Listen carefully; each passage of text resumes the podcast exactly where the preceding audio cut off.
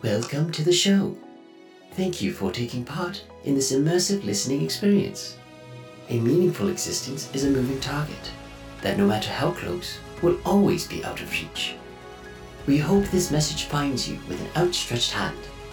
As we attempt to uncover complex truths, remember, life's toughest questions can be answered if we all just focus on one thing being good people. Hello, everybody. Welcome to Good People episode 21. Today, I will be doing a solo episode where I cover the top 19 things that I've learned from the first 20 episodes of Good People. Before we begin today's show, if you are listening on Spotify or Apple Podcasts, please consider giving the show a rating. It really does help us out, and we would be very grateful for you if you left one. Enjoy the show. I am going to jump right into our first point, which is from Dr. Jenny Roger, episode four of Good People. You don't learn to regulate on your own until you are 26 years old. So, in the episode, we talked about attachment style, attachment theory. And one of the things that I learned from Dr. Jenny Roger was that you don't fully learn how to regulate your emotions until you're 26 year old, 26 years old, which is kind of absolutely crazy to me that I have made so many impactful decisions already in my life, and my brain's not even fully developed yet. I know that that's like a common fact of your brain's not fully developed till you're 26, and that whole co-regulation, regulate on your own, uh, is in line with that brain development. But like, I pretty much have one of my whole arms tattooed, and like, by the time this episode comes out, I'll be engaged, and so, you know, I've, I've chose my life partner uh, before my brain's fully developed. That's kind of crazy to think that we make literally you get a quarter of the way through your life before you are even capable of making decisions on your own. Uh, this shows to me though that it's a very important aspect of human life is that we are connecting with other people in some way. So in the context of what Jenny was talking about in the episode, it was that in order for us to regulate our emotions, we literally are dependent on other people. When we're young and we're children and we're growing up, our parents are there to co regulate for us and with us. And then as we get older, our peers are there to help co regulate for us. And so we literally need to lean on each other to handle and deal with our emotions as we get older. The second point is also from Jenny. In life, we are all given a toolbox, and it's important to take inventory of yours and the toolbox of the close relationships that you have. And so this was also in line with attachment style. And she was saying that based off of the circumstances that you're born, you know, the parents that you have, and also the uh, livelihood that you're born into, the social class of your family, it is a big determinant of the tools that you're going to have access to. So, for example, somebody might be born with a very angry father who takes their rage out uh, on them. And it's very easy for that individual to slip into those same sort of angry behavior patterns as they get older and when they communicate with other people and their own children. And so sometimes it can sort of become this cyclical thing that happens generation after generation. And so if you are trying to break the cycle, it's a good idea to become aware of the tools that you're working with. You know, it's not about the fact that you don't have a really pretty toolbox, it's what am I going to do with my ugly toolbox or my rusted out toolbox with very limited tools? Um, the the example she, she gave was some people are born with a beautiful snap on toolbox uh, with lots of useful and clean tools, and others are born with beater toolboxes and most of their tools are good for nothing. So uh, recognize what you have, recognize the tools that you want to use, the ones that you don't want to use, and also give other people grace when their tools aren't the best. Point number three comes from episode five with Katie Welburn. And she said to redefine what it means to quote unquote eat clean. And this is a quote from her I've never really loved this concept of eating clean. I'm not even really sure what that means. I imagine it means something different to everyone. And so, in a world focused on image, lean body composition, eating clean, I think, and what she was saying is a silly catch all term that we tend to use when we're talking about eating whole foods and restricting calories. What Katie is getting at here is that there is no one size fits all approach to healthy nutrition habits. And what most people think eating clean means is actually an unsustainable path to long term failure. What this means for us, and you know, I work very closely with people like this in the fitness industry. I don't have a nutrition client specifically, but I do help people with their food. It's keep your food simple, enjoy the food you eat, eat like an adult, exercise and move your body, and sleep well. And like I said, we're so focused on body image and things like that that sometimes we overlook these very simple things that can lead us to not just feeling better about, about how we look but overall leading a good quality life and it's a lot simpler usually than we make it this is from episode six point number four life is made in small moments this was from dr eric magrum he said and i quote when I defended my PhD, I thought it was going to be that moment at the top of the mountain. I very quickly realized that it was not. It was another day.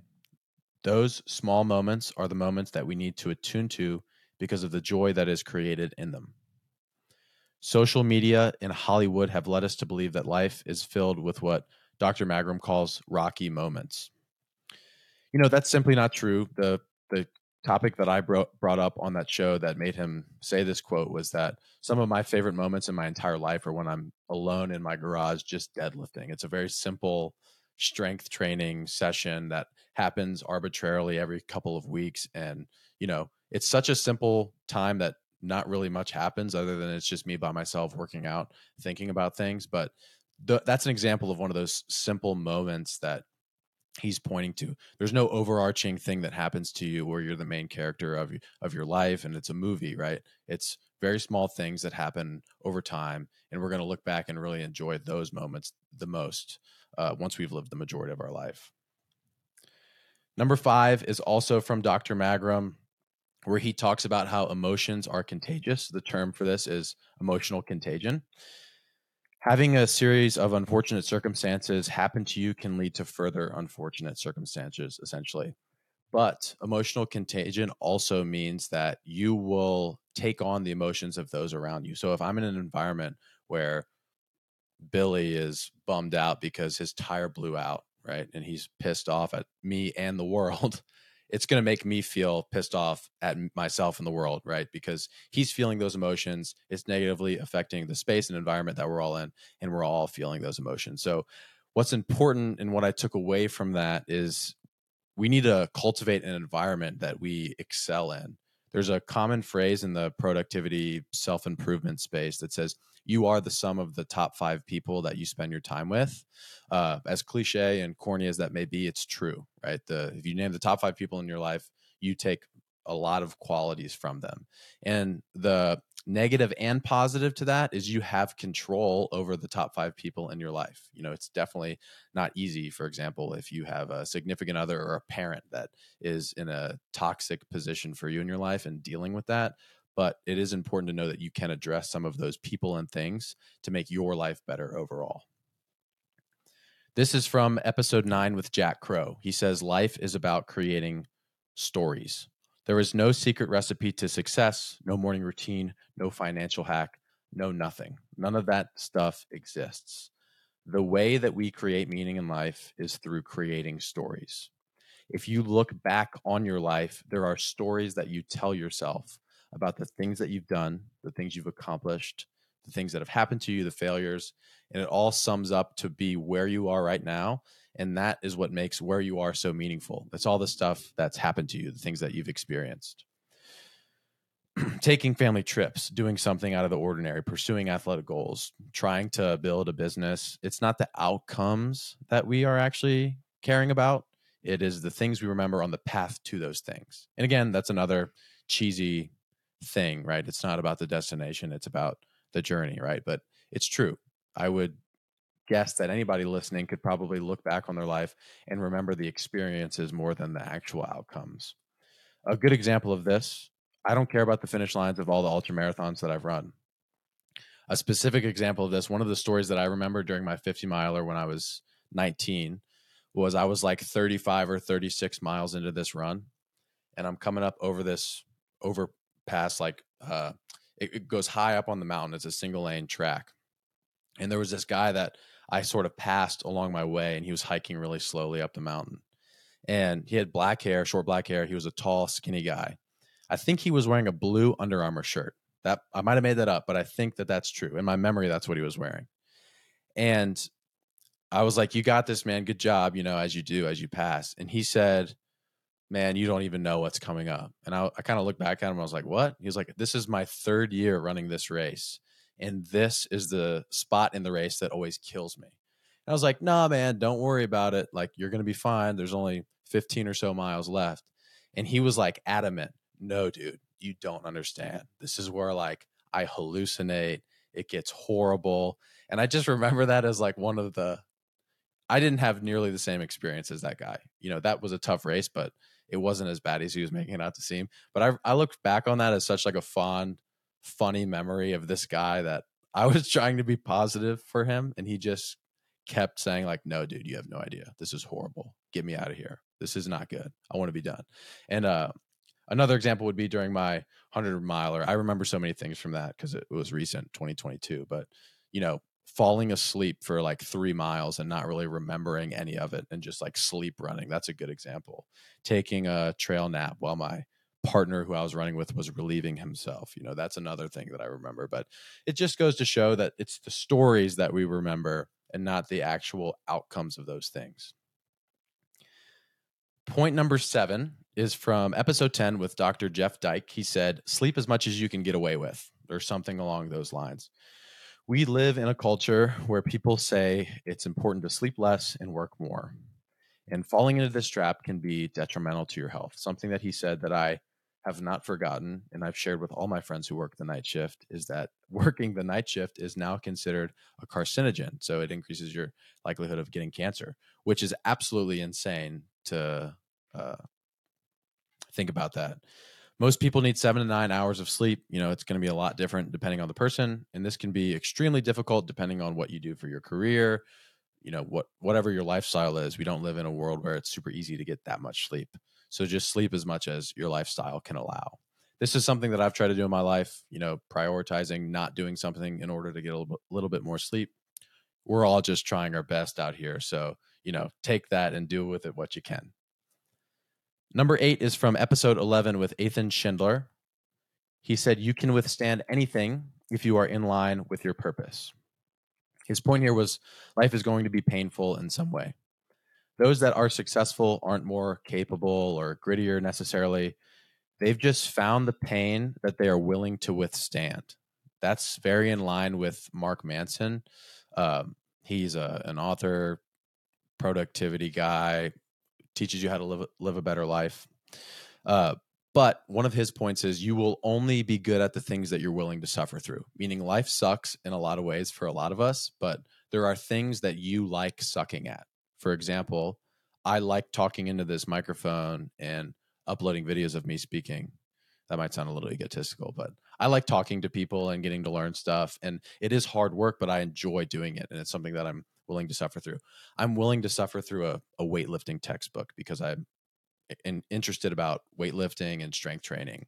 I'm willing to suffer through CrossFit workouts because it makes me feel good, right? So I'm willing to suffer through those things. They're still hard, but that is the thing that uh, I can and will do.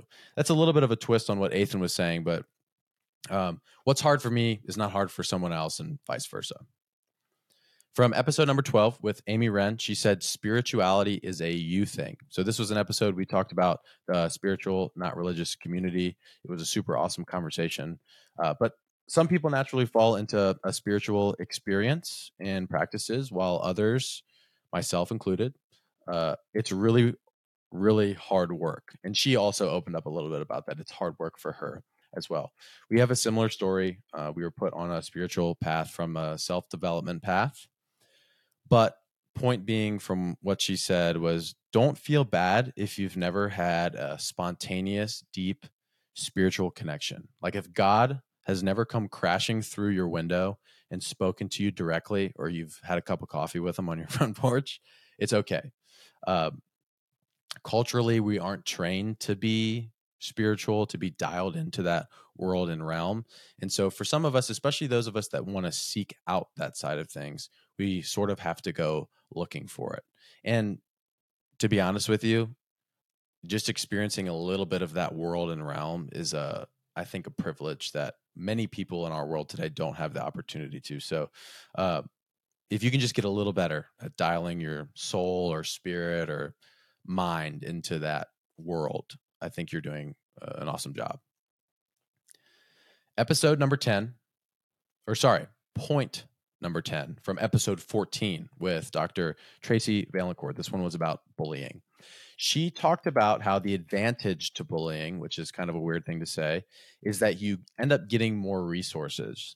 So research suggests that through bully bullying, you obtain greater dating opportunities, earlier sexual debut, and you accrue more resources by treating people poorly, which is kind of a weird thing to say. She also pointed out that there's a very fine line between those things. If you continue to bully, you continue to build enemies, and eventually you'll lose all social support and the resources that you've gained.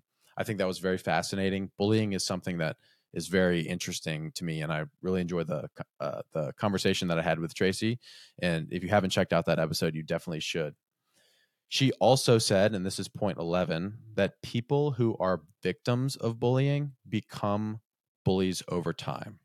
When we talked, she didn't have the specific statistics on that, but I I came away with that pretty interested. And I think the example that I used in that episode was think of a fraternity. A lot of people who join fraternities go through that horrible semester where they have to sort of do everything for all of the brothers in the fraternity, whatever they say, right? You have to do wild stuff. But it's all because after that one semester, you take the however many other semesters that you're in the fraternity in college to do the same thing to other people. So it's almost like this happened to me. I'm going to make sure this happens to other people and I get to experience the other side of this. Number 12, which is the last point that I'll bring up from Tracy, is the idea of being open minded to the fact that your kids have the capacity to bully. And the way that you prevent it, for the most part, you know, some things happen, is to provide them with high structure and high support. It's very important to be open minded that your child can actually be a bully. Anybody can be a bully, right? We're gaining resources and there's some advantages to it. They're human. Everybody is susceptible to that kind of behavior. But what high structure, high support means, and the way that she worded it was very simply be the house that your kids' friends want to come to. You need to have an expectation and a standard for behavior but you need to be supportive and also love them and hear them out and treat them like a human being. I think the biggest takeaway and a very simple way to put this is understand that your kids are also people in this world. The way that you thought about your dad and mom when you were growing up is probably how your kids think about you, or you're just like some guy, right? That guy or gal that, you know, is in charge and you have to sort of listen to, but they're kind of annoying most of the time and just in your way. So just understand that that's probably the dynamic that exists.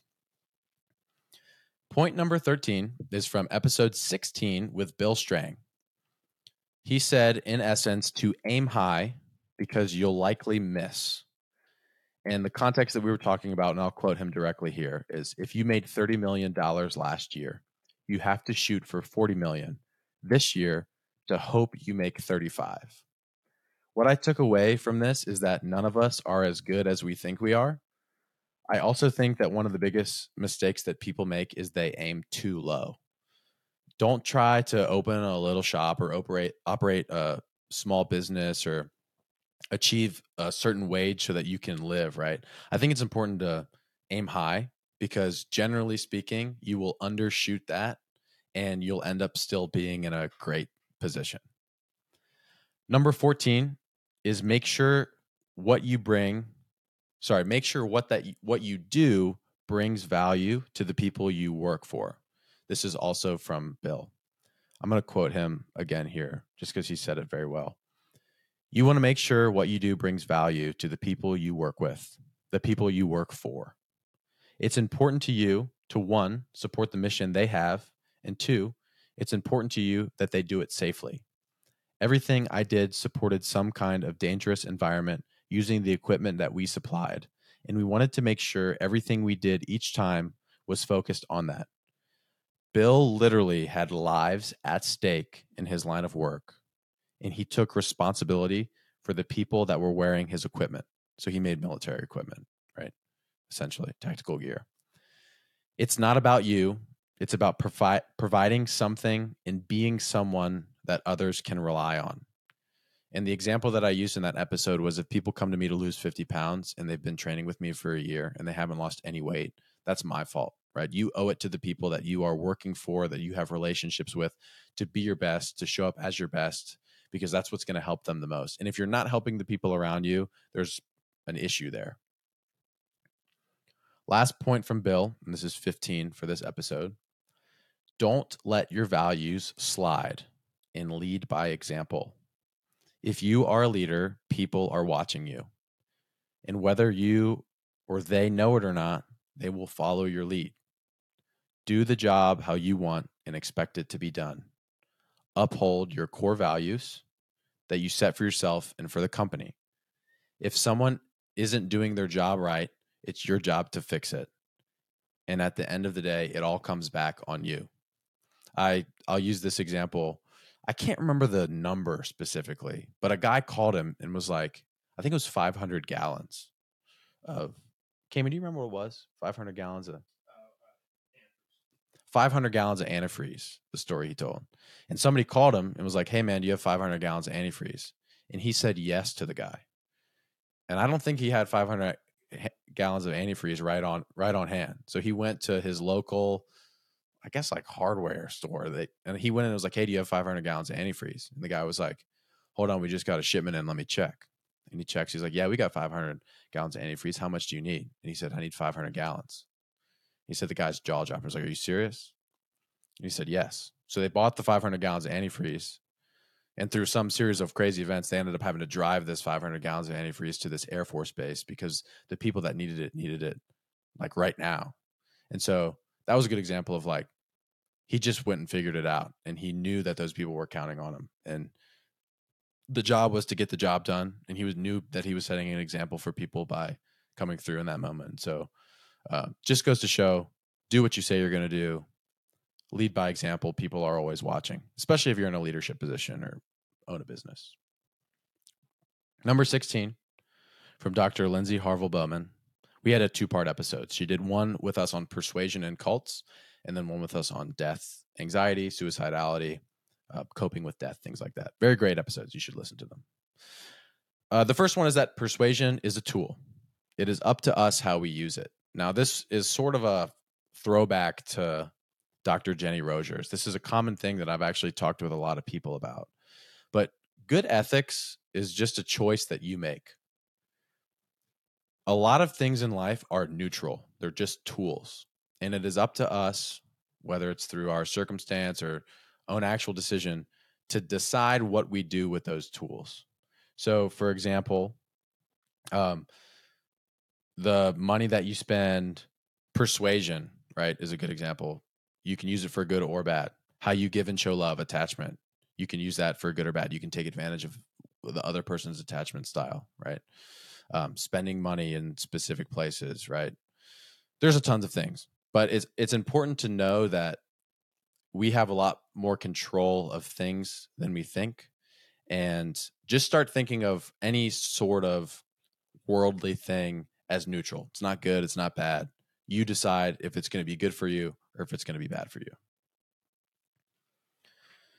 Number 17 also from dr lindsay harvell bowman cults can teach us how easily human beings can be manipulated it can happen to anyone, anywhere, anytime.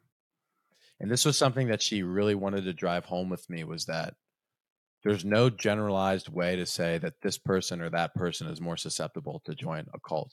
Generally, the people who join cults, there's a whole process to it. It's a multi-year thing usually. But they're at a very vulnerable time in their life, often because of circumstances that were out of their control. And so an example of that is say everybody that you know and love is tragically lost in a fire, which is a horrible thing to imagine, but you're going to be feeling very alone. You're going to be feeling like you have no one in the world and what's the point of all this, right?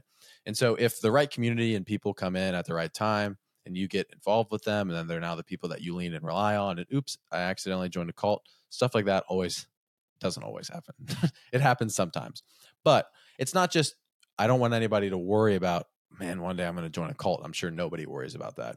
But just recognize that you have the capacity to be manipulated by media by the person down the road who is trying to convince you to do whatever or vote for whoever or um, you know literally do anything right? We have the capacity under the right circumstances to be manipulated by certain people to do certain things.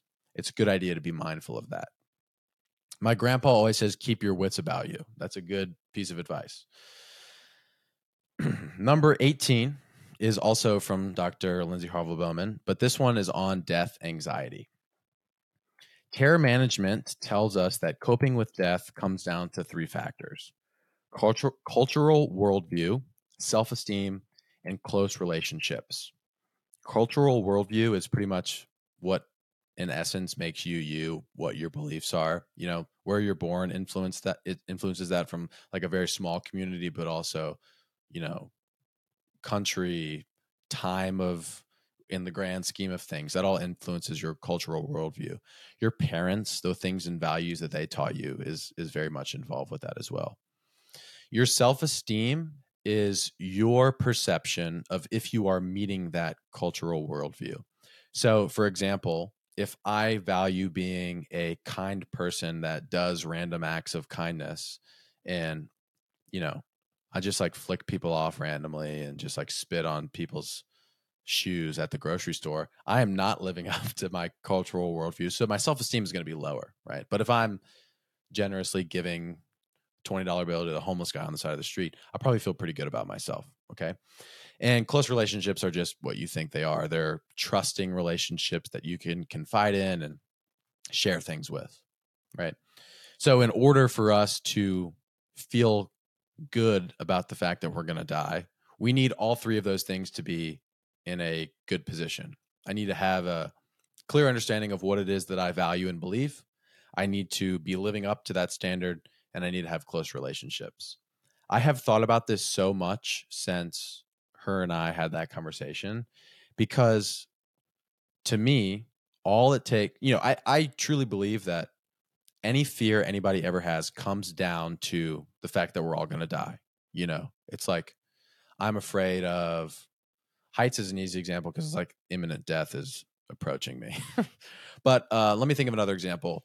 Fear of fear of losing your business, going bankrupt. Okay.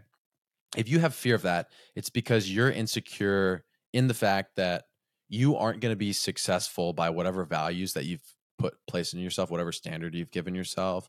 And then it sort of funnels down to the fact that like if I just keep going on and on like this, I'll never amount to anything and then I'm going to die, you know, like that that's the order of thinking there. I'm going to die never having amounted to anything, right? So this fear of death is the underlying it's the base of the fear pyramid, right? And so one of the ways to cope with that the best is as literally as simple as know what you think is important, live up to what you think is important, and have some people to share it with. Okay. To use the kind example, if I want to be a kind person my whole life and I want not necessarily people to remember me because it's not about other people, it's about how I feel myself, right? But I want to know that I'm a kind person, right? I'll do things like give the homeless guy a couple bucks and not tell anybody about it.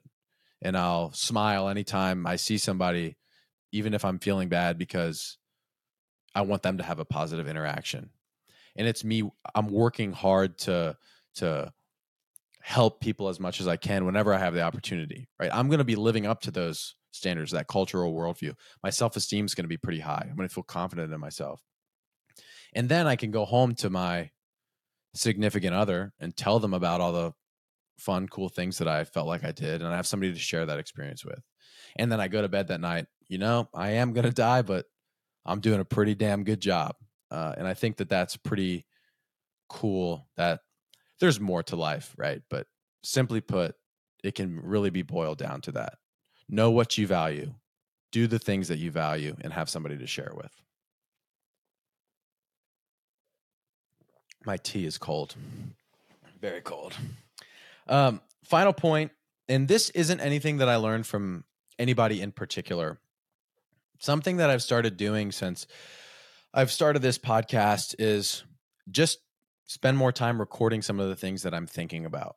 And whether it's actually learning something directly from an individual or the thing that I learned from them sort of jogs this idea in my head. My goal recently has been to make sure that I record some of these things that I'm thinking because I do think some of them are pretty good ideas.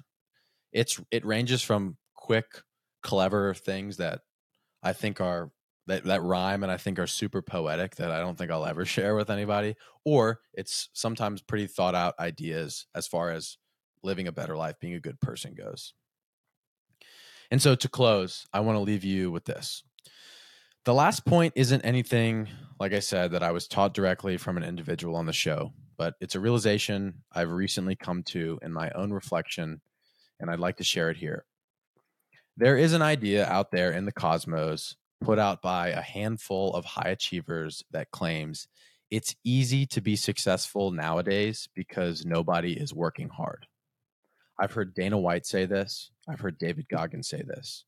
Something along the lines of it's easy to be successful because everybody is so soft now. You know, something along those lines. I don't think that's true. I don't think it's that nobody wants to work hard. I think that number one, people don't want to become an expert. And two, people don't see the value in becoming an expert. There are three things that you need to become an expert in your field the what, the how, and the why. If you understand those three things, you're going to be an expert. An easy example of this is I'm a CrossFit and fitness coach. The what is the fitness, you know, the improving fitness. The how is the training and the methodology. And the why is the system behind how all of the work drives the results. So, like the exercise science, right? The what and how are easy. You can train yourself to proficiency in those areas in a few months to a short couple of years. The why is where mastery lies, and it is a moving target that can take decades to close in on. The issue is in avoiding mastery as a pursuit in hopes to achieve another end goal. And for most people, it's generally money or freedom or both for the sake of efficiency. Understand that becoming an expert is not efficient work. There is no easy way around it. It takes time, dedication, focus, effort, trial, error, heartbreak, and hardship. And the final product is nothing more than the satisfaction of knowing what you know, which ironically is the realization that you don't know much of anything at all. It's not wrong if you don't want to be an expert in your field, but it seems like chasing mastery is one of the only ways to fill a void that cannot be filled by other pursuits. Becoming an expert doesn't make you fulfilled. It is in the path to mastery that teaches you things about goodness and life and love that fills you. That's why you should chase mastery. Find a craft, become an expert, do it for you. Thank you guys so much for listening to this week's episode of Good People. If you are listening on Spotify or Apple Podcasts, please give the show a rating. It really does help us out a ton, and we would be grateful for you if you left one. If you really enjoyed today's episode, please share it with somebody that you love, perhaps your grandma. We'll see you next time.